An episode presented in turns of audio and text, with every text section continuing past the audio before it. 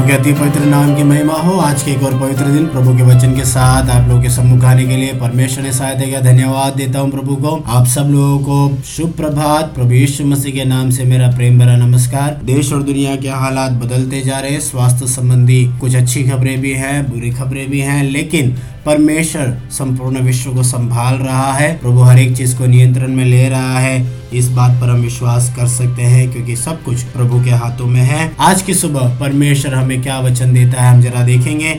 लुका का सुसमाचार 18 अध्याय, उसका तेरवा वचन वहाँ पे इस प्रकार लिखा है, परंतु चुंगी लेने वाले ने दूर खड़े होकर स्वर्ग की ओर आँखें उठाना भी न चाहा, वरन अपनी छाती पीट पीट कर कहा हे परमेश्वर, मुझ पापी पर दया कर। यहाँ पर यीशु मसीह एक दृष्टांत देते हैं, जहाँ पर एक फरीसी है और एक चुंगी लेने वाला है। दो व्यक्ति प्रार्थना करने के लिए मंदिर में जाते हैं और फरीसी प्रार्थना करता है, बोलता है, हे परमेश्वर, मैं तेरा धन्यवाद करता हूँ। मैं दूसरे मनुष्य के समान अंधेर करने वाला, अन्यायी और व्यभिचारी नहीं और न इस चुंगी लेने वाले के समान जो उसके पास में खड़ा है। जो अपनी प्रार्थना की तैयारी कर रहा है। यहाँ पर हम देखते हैं, दो अलग अलग व्यक्ति है और दो अलग अलग कैरेक्टर है। दोनों अपनी अपनी बातों को परमेश्वर के सामने रखते हैं। एक बोलता है, मैं अच्छा हूँ, और दूसरा बोलता है, मैं बुरा हूँ। हम सामान्य बुद्धि से सोचे तो हम बोलेंगे, जो अच्छा अपने आप को बोलता है, वास्तव में कुछ अच्छा किया होगा, इसलिए अपने आप को अच्छा बोलता है।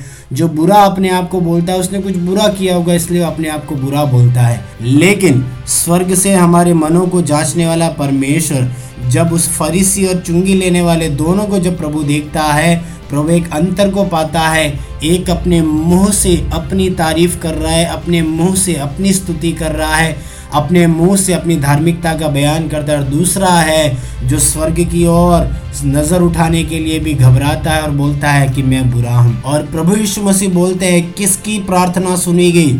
चुंगी लेने वाले की प्रार्थना सुनी गई और वो अपने घर में धर्मी ठहरा कर जाया जाता है। जब हम प्रभु के सम्मुख आते हैं, हमारी पदवी को हम एक साइड में रखें, हमारी श्रेष्ठता को हम अलग रखें, हमारी योग्यताओं को हम अलग रखें, हमारी अच्छी बातों को हम अलग रखें, लेकिन परमेश्वर ने जिस इंसान के तौर पर हमें बनाया है, एक मनुष्य के तौर पर, एक भक्त के तौर पर परमेश्वर के सिंहासन के पास, परमेश्वर के मंदिर में प्रवेश करने के लिए परमेश्वर आपकी और हमारी सहायता करने पाए चुंगी लेने वाले के समान, हमारी ज़िंदगी की कमियों को हम परमेश्वर के सामने रखें ताकि परमेश्वर अपनी आत्मा के प्रकाश को उसमें डाले, हमारे ज़िंदगी के अंधेरे कोनों को परमेश्वर ठीक करे और परमेश्वर की चंगाई हमारी ज़िंदगी में आने में। चंगाई का मतलब मैं यहाँ बोलता हूँ शारीरिक चंगाई नहीं, शारीरिक चंगाई हमें चाहिए, लेकिन साथ ही साथ सबसे बढ़कर हमारे पापों से हमें चंगाई चाहिए। यहाँ पर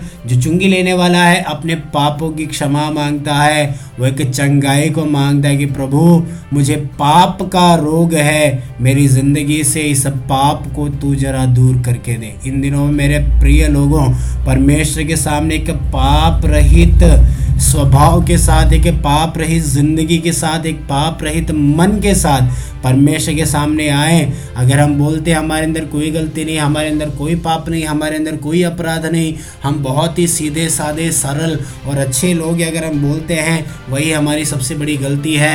लेकिन धन्य है वह मनुष्य जो अपनी गलतियों को जानता है, जो अपने अपराधों को समझता है और परमेश्वर के सामने उसको बोलकर उसको छोड़ भी देता है। ऐसा व्यक्ति परमेश्वर की नज़र में धर्मी ठहरता है, ऐसा व्यक्ति परमेश्वर की नज़र में उत्तम ठहरता है। जब हम अपने आप को जांचें, क्या हम उस फरीसी के समान है जो अपने स्वयं की बड़ाई करते हैं, या हम उस चुंगी लेने वाले के समान है जिसको अपने अपराध, अपनी गलतियों का स्मरण रहता है? अगर आपको उसका स्मरण आता है, हम जरा परमेश्वर की हुजूरी में अपनी आँखों को बंद कर, अपनी ज़िंदगी को जरा हम अवलोकन करें। पिछले दिनों की ओर जरा मुड़ के देखें, पिछले महीनों की ओर जरा मुड़ के देखें और जरा सोचें, प्रभु मुझसे कहाँ गलती हुई है। बोले, परमेश्वर से प्रभु, मेरे अपराधों को तो मुझे याद दिला। मेरी गलतियों को जरा तो मुझे स्मरण करा और उसमें से मुझे तो आज़ाद कर। अगर आप अपने मुँह से अंगीकार करते हैं, परमेश्वर क्षमा करने के लिए तैयार है। उस पाप में से आपको चंगाई दिलाने के लिए, मुक्ति दिलाने के लिए परमेश्वर तैयार है। अल्टीमेटली,